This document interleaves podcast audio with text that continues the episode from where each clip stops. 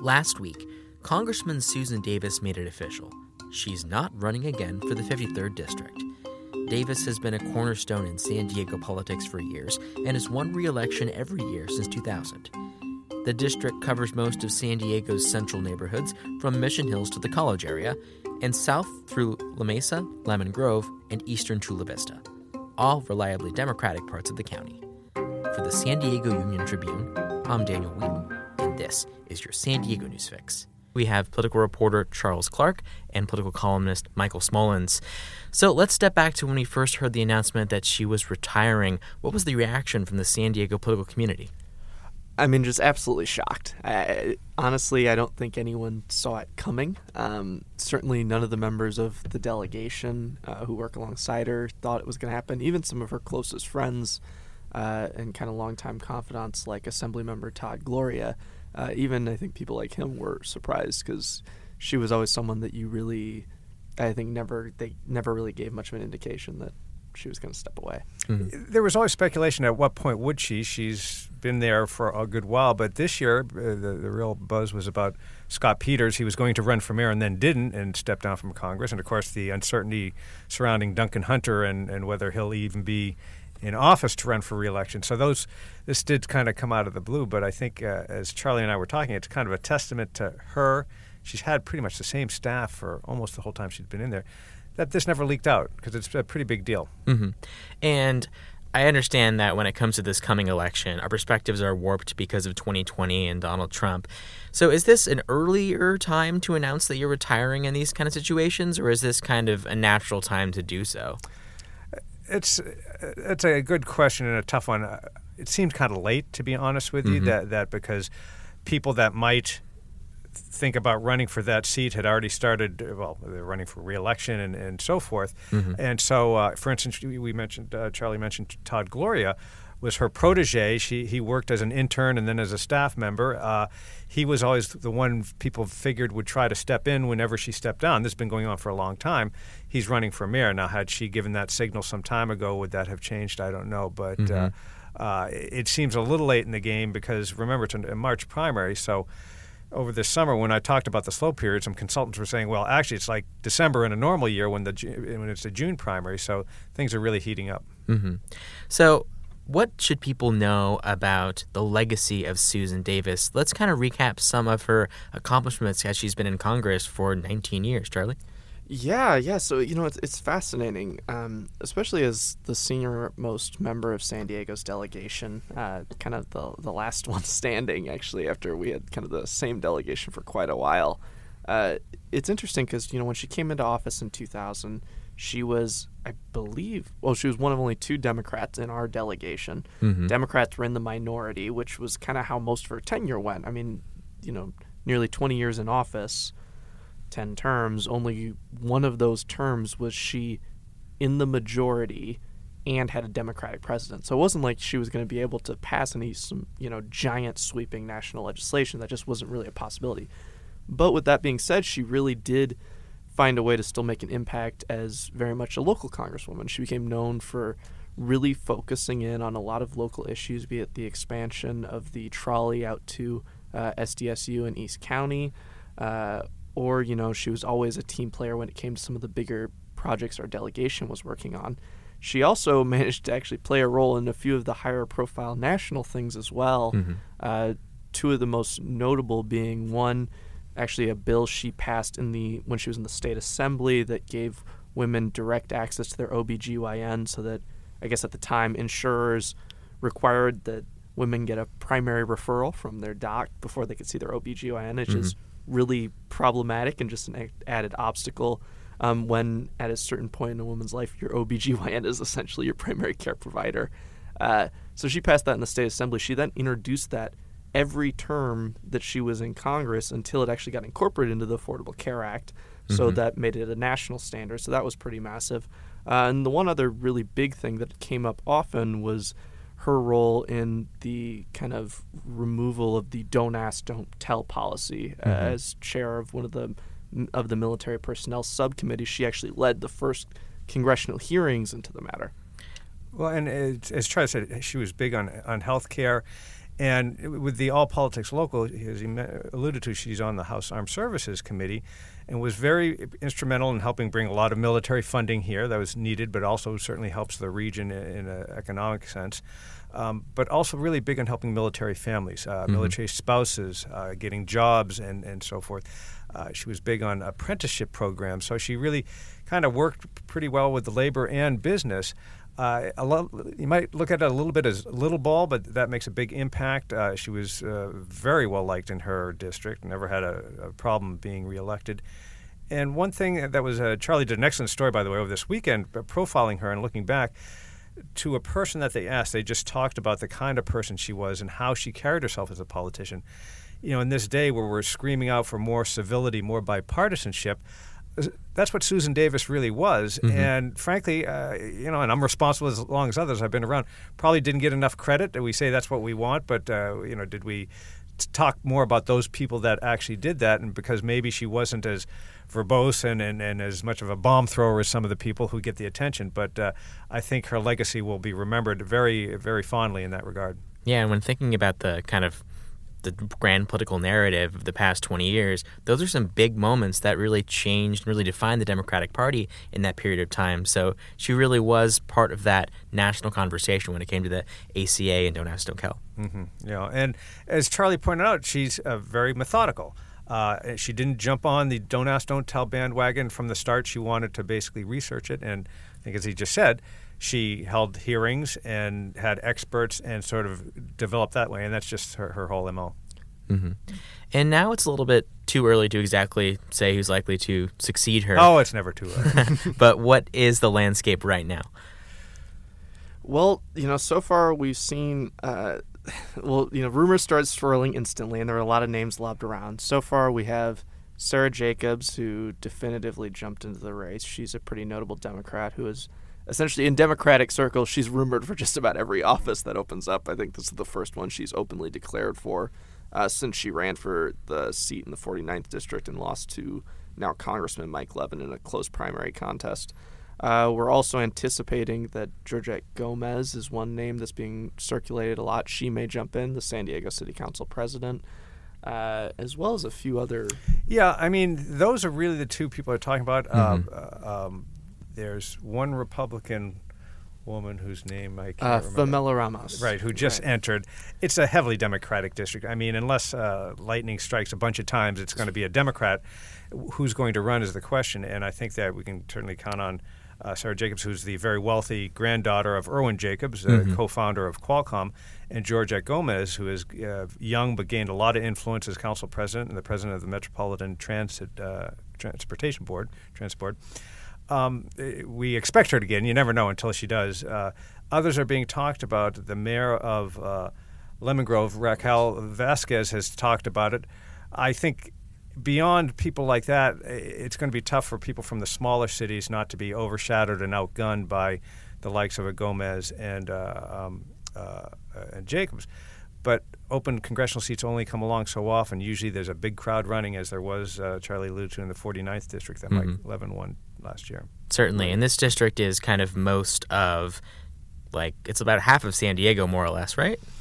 A little less than that. It, it stretches, it kind of straddles uh, I 8 uh, almost from the Bay, I 8, and then goes all the way out to Santee and El Cajon, and then swings down to, to like Otay Mesa. So it's a, it covers a lot of, not deep, deep East County, but some mm-hmm. of the East County uh, suburbs and cities, along with some of the South. Mm-hmm. Right. Also, I just realized it's worth mentioning too. We also already had two primary challengers to Davis in the race. Uh, neither of which had this, you know, the profile of Georgette or mm-hmm. Sara, but uh, you know, and Jose Caballero, who's been running for a while. Uh, I think a former Bernie delegate, if I recall right. correctly. Mm-hmm. a guy uh, named Joaquin Vasquez. Is that? Uh, I believe so. Uh, but anyway, the um, who knows?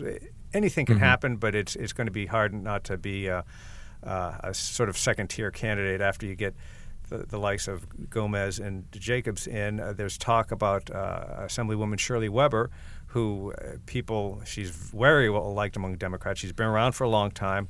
Uh, she is fearless. She's taken on some big issues in Sacramento and, and gotten some through, so she's been effective.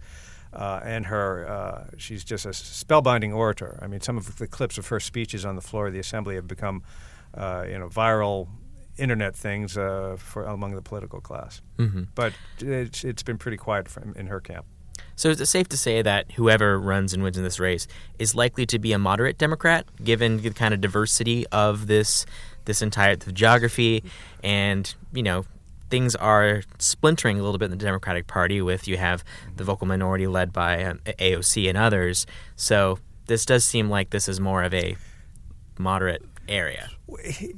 Conceivably, yes. I mean, and it's a lot more suburban than, than people think. Uh, it, it's a little bit more uh, middle class and blue collar than the uh, uh the 49th district that uh, Jacobs ran for, and the 52nd Mhm. district where Scott Peters uh, almost vacated to run for mayor, and, and Jacobs ran for the, that, that, or what was thinking of run, running for that. Um, it, it's hard, hard to say because uh, the party activists tend to be more progressive uh, and tend to be more loud. and uh, active, but they're also the ones that really populate these Democratic clubs, and they have influence on how the party endorsement goes. I would venture to argue that Georgette Gomez has, has a big following among them. She is of them. She was a community activist. She's LGBTQ, um, and she's a young progressive. Um, uh, that's not to say that uh, Sara Jacob doesn't have a lot of following there, but uh, is Sara Jacob more appealing to the more suburban uh, parts of the the community? Would would uh, Gomez be viewed as more of a liberal? Uh, it's it's hard to say, but there, you've hit upon a dynamic that's going to be interesting in that district. hmm certainly, and that's kind of the the national kind of conversation when it comes to the Democratic Party right now, kind of in play in real time in that part of our city. Yeah, and you know, t- to echo Michael, I mean that's really what's going to be fascinating to watch here. Um, I think if you look at Susan Davis and the fact that she always was winning and very rarely drew any, and she never really drew, you know, other than her first race, she never drew a serious challenger, Republican or Democrat, um, and that was kind of a testament to, you know, both her policy positions, both as more of a moderate Democrat and just how well known she was in the district. You know, I had a few different people actually mention to me when we kind of talked about what comes next there, what kind of candidate does well, and most said is probably, you know, just given what people have proven they like there, and there was no indication they would have gone without Davis this time around, even Mhm. with more liberal challengers. They, they, there's probably a sense there that you know you get to a general, there's going to be a lot of people that want more of that moderate, or at least someone who really stresses that awareness of local issues in the way that Susan did. I mean, she was a very accessible congresswoman in a Mhm. way that I, I think is rather unparalleled. hmm I, I think that that uh, yes, I, you know, once incumbents start winning, if it's not a very close district in terms of voter registration, they're usually going to, unless they mess up, they're usually going to get reelected, and uh, they usually do pretty easily. Um, one thing to keep in mind: it's going to be a phenomenal election year, and there's going to be a lot of challenges for uh, and competition for resources. That is going to go to, like I said, going to go to a Democrat unless something just wild happens. And so, is a lot of the are a lot of the Democratic donors going to be focusing on? And I'll answer my question. Yes, they will. On other congressional races with where they're you know the the Democrats are, are you know need to defend and need to win to keep holding on to the House. There's still going to push to try to take over the Senate, and of course, most importantly for them, the you know uh, taking the White House back. So, in, on that level, it would seem like Jacobs has that built-in advantage. She's got millions of dollars. Mhm. Uh, on the other hand, as we saw in the 49th district, she spent a lot of money and ended up out of the running after the primary. So, um, you know, it'll be tough to judge. But I think that that uh, will be a challenge for perhaps Gomez, but certainly for the other candidates. hmm certainly. And uh, Charlie, in writing your story and speaking to everyone and, and hearing the kind of legacy of Susan Davis, is there a moment or like a story that someone told you that really kind of sticks out to you as like this is who she was as the congressperson? On Saturday, I went to what was her first public event that she's hosted since she kind of just made this announcement, which also, i I think, very telling how she made the announcement. She didn't put out a press release. Like, that wasn't how word got around. She sent a letter to all of her constituents to let them know, which I think is very indicative of kind of how she approached the job. Mm-hmm. But anyway, return to the event Saturday. It was part of this policy series that she puts on, and she's, I believe, the only congressional office, not just in San Diego, but I think possibly in the country that does these things where they're policy series where she brings in experts from around the country to meet and talk to her constituents. They're very well attended. Um, there were a couple of hundred people there at this one at SDSU. Mm-hmm. And so, you know, uh, Susan Davis, she shows up before the event. Uh, a lot of people who come up and she's talking to all of them, and a lot of well wishers and people, you know, talking about how sad they are to see her go. Uh, there was even a moment a guy was talking about her, and he said something to the effect of just, you know, it just is really painful to have the, you know this departure. You were always, you know, there, and there was a like a little group behind him who didn't know him, just like here, here, and they started applauding. Mm-hmm. Um, but anyway, you know, Su- Susan, she she goes up on stage, and it's funny. This would have been an event where you'd think this is kind of your moment to make it about you, right? Like Mhm. that's the news dominating the cycle. She didn't really talk about herself uh, at all or her decision. She literally got up there, two minutes, I, I think tops. She talked about you know leaving, and her main line was, "I'm just grateful to all of you." Um, and I think that was really reflective of how she approached her job. Was it wasn't ever really about her, and that's something I heard from both Democrats and Republicans. Is that for Susan Davis, the job was always about serving her constituents. Um, and I think that was even reflected in kind of how she departed. She also was someone who was known as being just very real.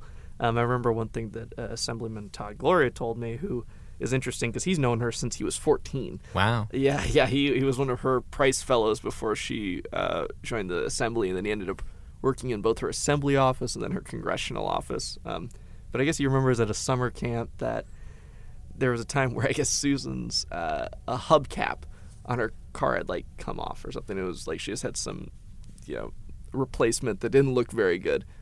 Totally oblivious to it because Todd, I guess, went out and he got her, you know, a replacement one, and he, he came to offer, and she just didn't know what on earth he was talking about. Like it just it wasn't something that registered for her, and he was like, you know, you, you would think someone, you know, maybe just the stereotype of being the mom from Kensington, and maybe there were people who thought she might have been more aloof or just stuck up or something, and that just was never her. She she was always the same. And and that uh, event on Saturday that Charlie talked about, uh, it, you know, she gave her a little spiel, but you know, she got out of the way. She she went to get the job done. And what the job of this thing was was to let the people hear from experts, probably ask them questions and so forth.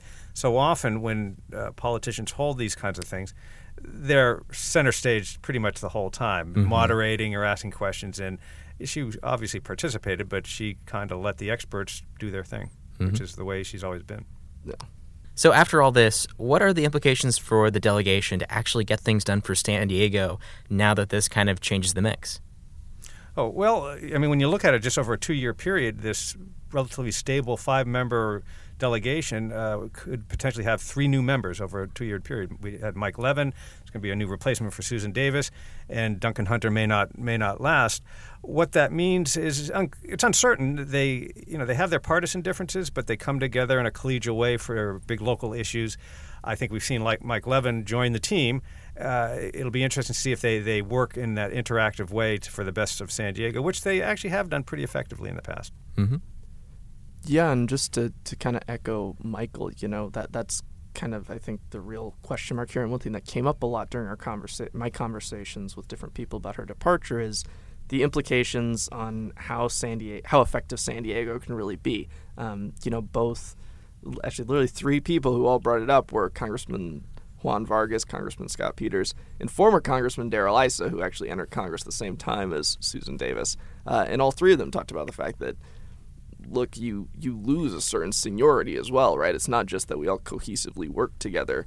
It's also the fact that this is a woman who is the second highest Democratic member on the House Armed Services Committee. You're, you're losing a lot of seniority, and you're losing someone who was really effective at rallying people across the aisle. I mean, I, in my experience, I have never had anyone who I could write a story about and reach out and literally, I had five or six Republicans instantly respond that they were happy to offer a comment and just a lot of praise, which you really don't see. Mm-hmm. Well, it's probably the not the last conversation we'll have about this district. Thank you both, Michael Smolens, Charlie Clark. In other political news, U.S. Supreme Court Justice Ruth Bader Ginsburg officiated a wedding for a notable San Diegan, Ted Deedy, the president of the La Jolla Music Society. Deedy married Pamela Hinchman, a Northwestern University music professor in Chicago. The crowd at the Four Seasons Hotel applauded as Associate Justice Ginsburg announced she was conducting the vows, quote, by the power vested in me by the Constitution. The justice has had some health troubles recently, including treatment for a tumor on her pancreas. Thanks for listening to the San Diego News Fix, which goes live weekdays at 5 p.m. On weekday mornings, you can also hear a quick rundown of local weather and headlines. Just tell your smart speaker to launch the San Diego Union Tribune. You can also get the flash briefing as a podcast.